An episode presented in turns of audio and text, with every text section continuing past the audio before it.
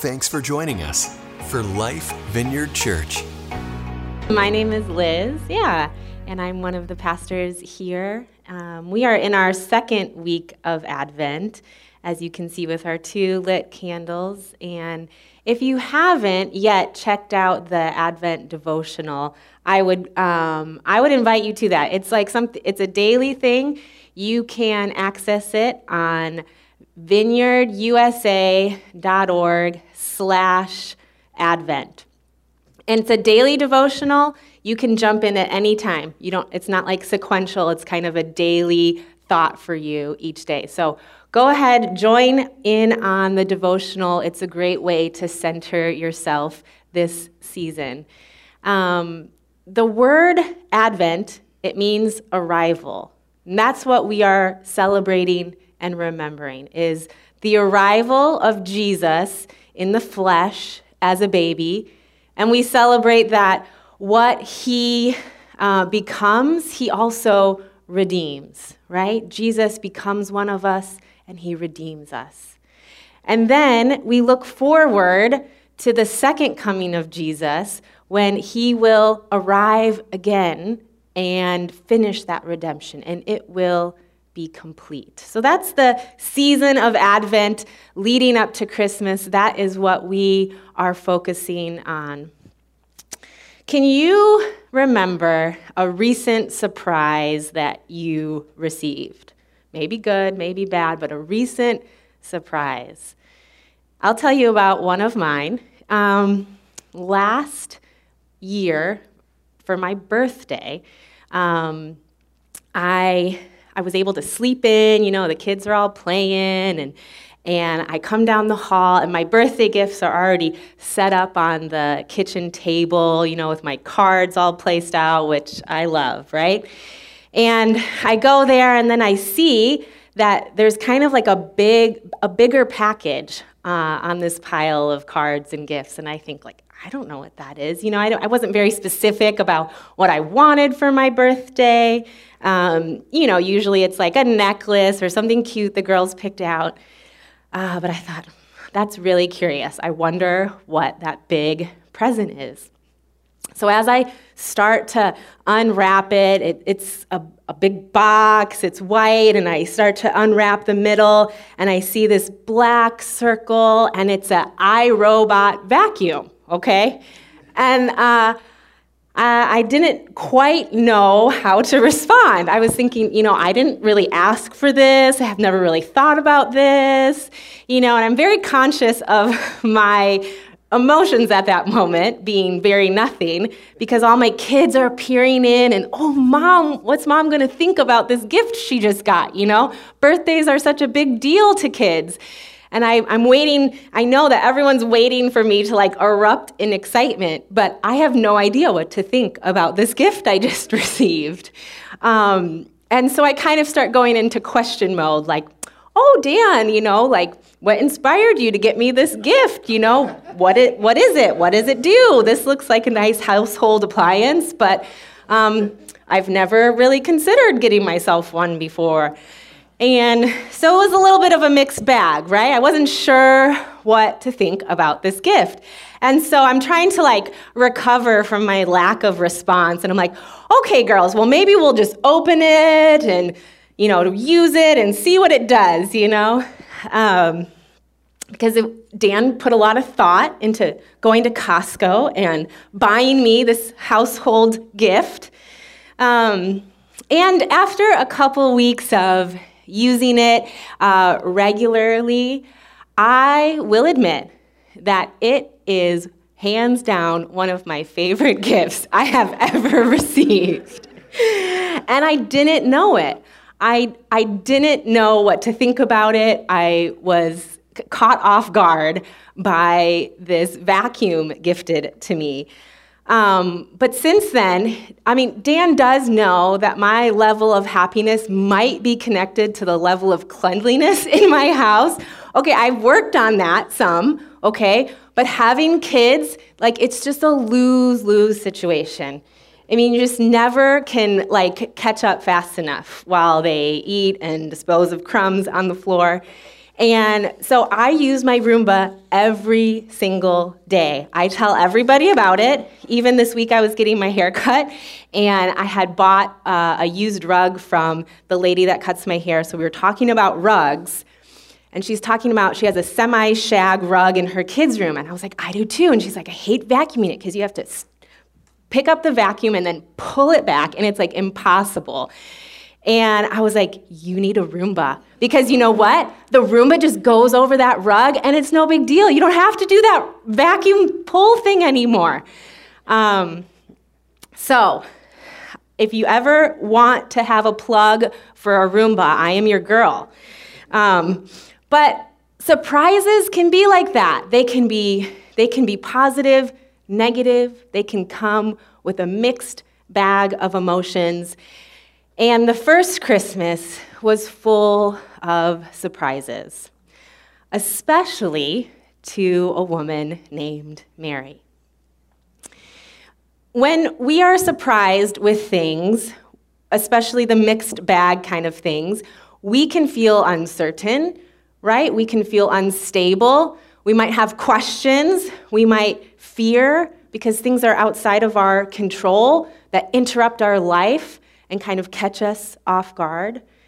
And Mary is a courageous figure in our Christmas story who stands in the midst of experiencing fear as the angel interrupts her life story and she says yes to God's plan given to her.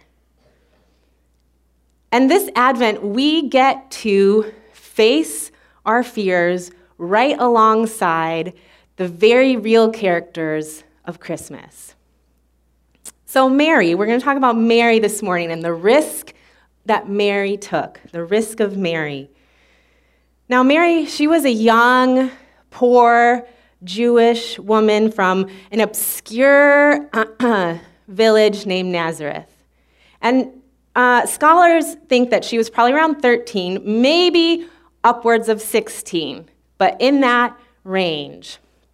And we can imagine that uh, Mary might have been busy around her family house doing household chores, or maybe she was sleeping at night, or maybe she was taking a walk, uh, meditating, praying um, outside when the angel Gabriel shows up and interrupts her life. He appears to her. Now, appearing to her would, in and of itself, be scary, right? It would be very startling if an angel appears to you. Now, it could have been in her dreams, it could have been in person. We don't exactly know. Um, but this angel, Gabriel, appears to her and starts informing her of how she has been chosen by God. She is highly favored, and God has an invitation of a, a new trajectory, a new plan for her life. And Mary, she's a she's a faithful Jewish woman, right? She she knows the Torah, which is the first 5 books of our Bible. And she knows that when God has appeared to people in the past, in generations past that it's no small deal right? When God interrupts your life, there's some very real consequences on the other side of that experience. You know, she knows the story of Abraham. She knows how God appeared to Abraham and told him to give up everything. You know, give up your security, give up your livelihood, the land that your family dwells in, and go to this unknown land that God was going to give him. She probably knows the story of, of Jonah the prophet, who was told by God, Go to Nineveh and tell them about me. Preach to those defiant people about me. And he says, Well, I'm going to board a boat this way. See ya. And she knows uh, kind of the, the story that unfolds and his detour of being swallowed by a whale until he finally submits to God's plan. She knows the story of Joseph and how he was sold into slavery by his brothers, right? And He was thrown into prison again, and he had lots of hardship. But she also knows the miraculous work of God when he is risen up to the ranks of one of the highest in all the land of Egypt. And then later, when he sees his brothers, they come back and he has the opportunity to um, get rid of them, to kill them, and he extends forgiveness instead. She knows the work of God in the history of her people. And in just a blink of an eye, when the angel appears to her, like she probably has lots of those stories just flash through her mind of like, oh, I know what this means. I know what it means when God says, hey, I'm going to interrupt your life. I have something for, for you. God has plans that end up being kind of risky, right? Because they're challenging assignments. They don't always just get packaged up in the complete comfort of how we want to live. And Mary, she was on the path for a pretty easy life. She had it all going for her, right? She's this good Jewish girl. She's loyal to God, faithful to her family, and she's about to get married. So the trajectory of her life is set. She's secure. She has a great spouse that she's going to marry. You know, she has a good life set up for her future. And let's listen in to this interruption that the angel um, has for her. In Luke 1 28 through 33, it'll be up on the screen. Gabriel appeared to her and said, Greetings, favored woman, the Lord is with you. Confused and disturbed, Mary tried to think what the angel could mean. Don't be afraid, Mary, the angel told her, for you have found favor with God. You will conceive and give birth to a son, and you will name him Jesus. He will be very great and will be called the Son of the Most High. The Lord God will give him the throne of his ancestor David, and he will reign over Israel forever. His kingdom will never end. And then the angel goes on to explain a little bit about this plan that it's going to be a supernatural conception and that the Holy Spirit will come over her and overshadow her to accomplish this plan and that she will have a son, he will be holy, and she is to call him Jesus, the Son of God. Now, the biggest surprise of this whole encounter is that Mary consented to this plan. She said yes. With a simple line of acceptance, she said yes to God's crazy interruption. She says this I am the Lord's servant. May everything you have said about me come true. She gave God her yes in that moment. And this yes meant a whole new risk taking journey for Mary. It wasn't a simple situation. So she was going to be conceiving out of wedlock which was not how her society worked, not how Jewish society worked, not even how God's law worked. And this plan of God would, would bring into question her engagement and her marriage to Joseph. And the whole community would start to talk and to gossip and to question, and maybe to the point of insisting punishment for Mary because she is now pregnant outside of marriage. And she would have to leave this encounter and go talk to Joseph and tell him and try to convince him that this real supernatural encounter really did just happen. And that is why she will be pregnant. She's endangering her, her security and her future because now Joseph has the grounds to divorce her um, by her being pregnant because she's not claiming that this pregnancy was a violation of any sorts. That would be the only way that she would be able to escape a punishment in her society. There were very real consequences for Mary saying yes to God's plan. She also knew, like, not everyone's going to believe me about this miraculous encounter, this miraculous conception. Would you believe Mary? It's hard. It's hard to think about the real Mary in her real context, not just Mary in our manger scene, so delicate and peaceful, as if these real life situations weren't waiting for her on the other side of Gabriel leaving. And many would assume then that Jesus, her son, was an illegitimate child, right? And so he would not be treated well because of that. There were very real consequences even for her son. And she lived in a poor family, so if Joseph, most likely, decided to divorce her, there were some financial consequences for her, even on top of being poor already.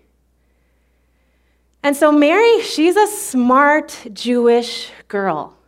She knows what she's saying yes to, and she knows the mental load of questions and stress that is just going to start filtering in about how is this all going to work out, God? Because I just said yes to something that, like, everybody is going to be against, and even her own life could be in danger. So, why did Mary say yes? What grounded her to say, I am the Lord's servant? May everything you have said about me come true. I think that Mary was prepared because she really knew God. She identifies herself with her own words that she is God's servant. We can imagine, like, she, she trusts the faithfulness of her God, that she trusts his blessings, that she trusts his mercy, she trusts how he is going to work these situations out.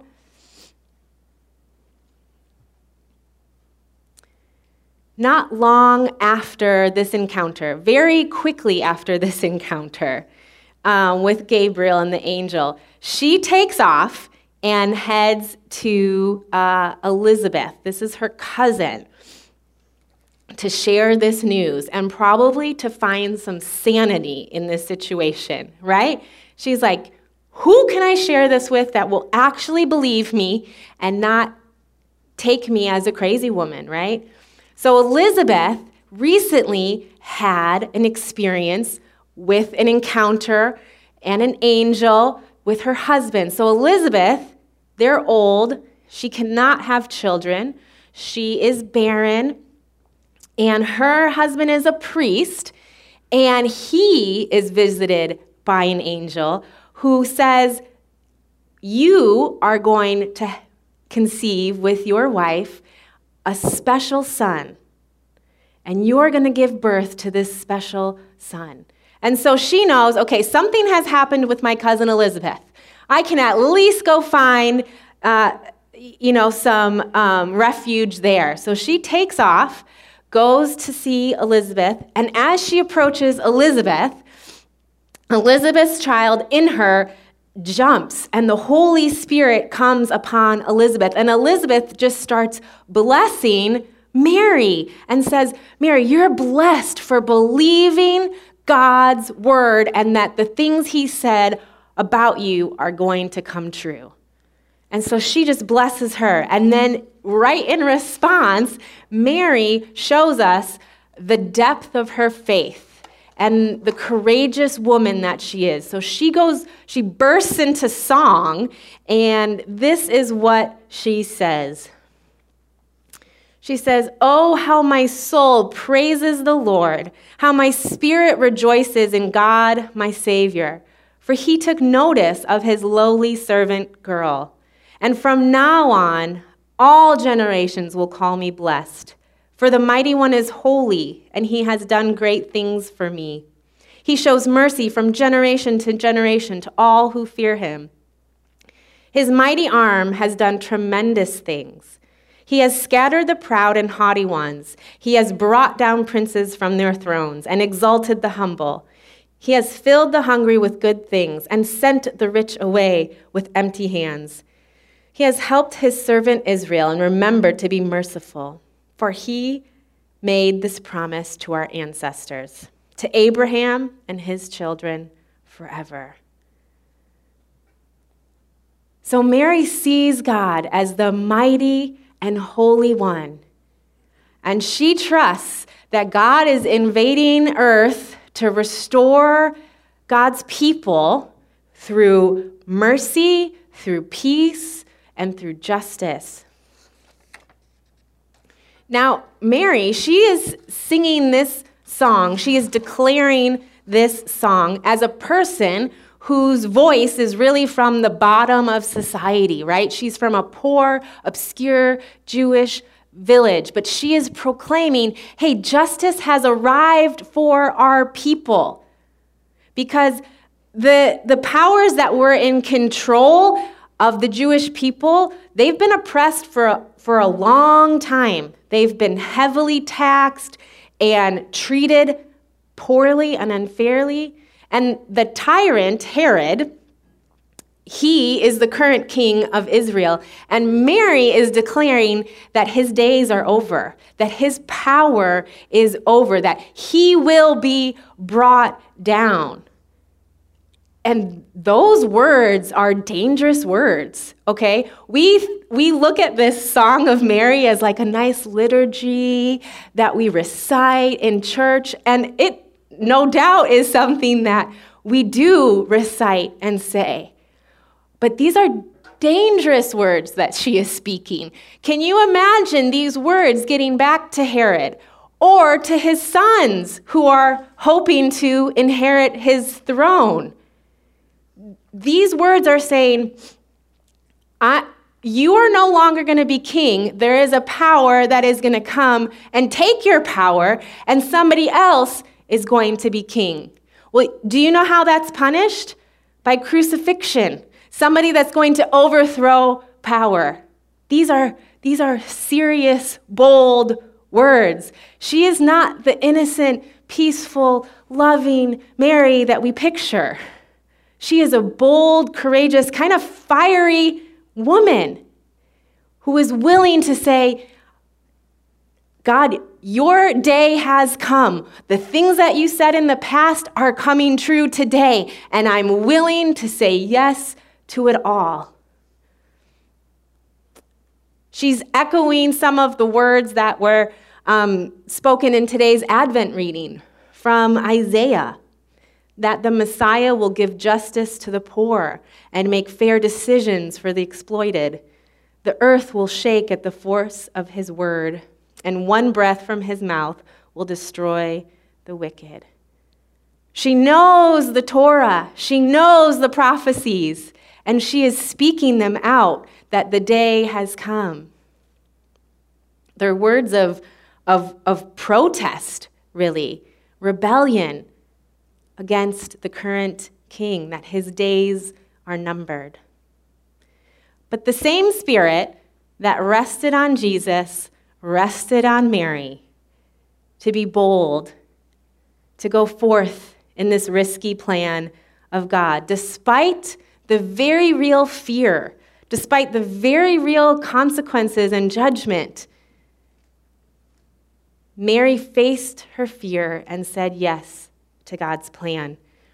She knew her identity as a child of God, submitted to Him, she knew his faithfulness to act on behalf of his people.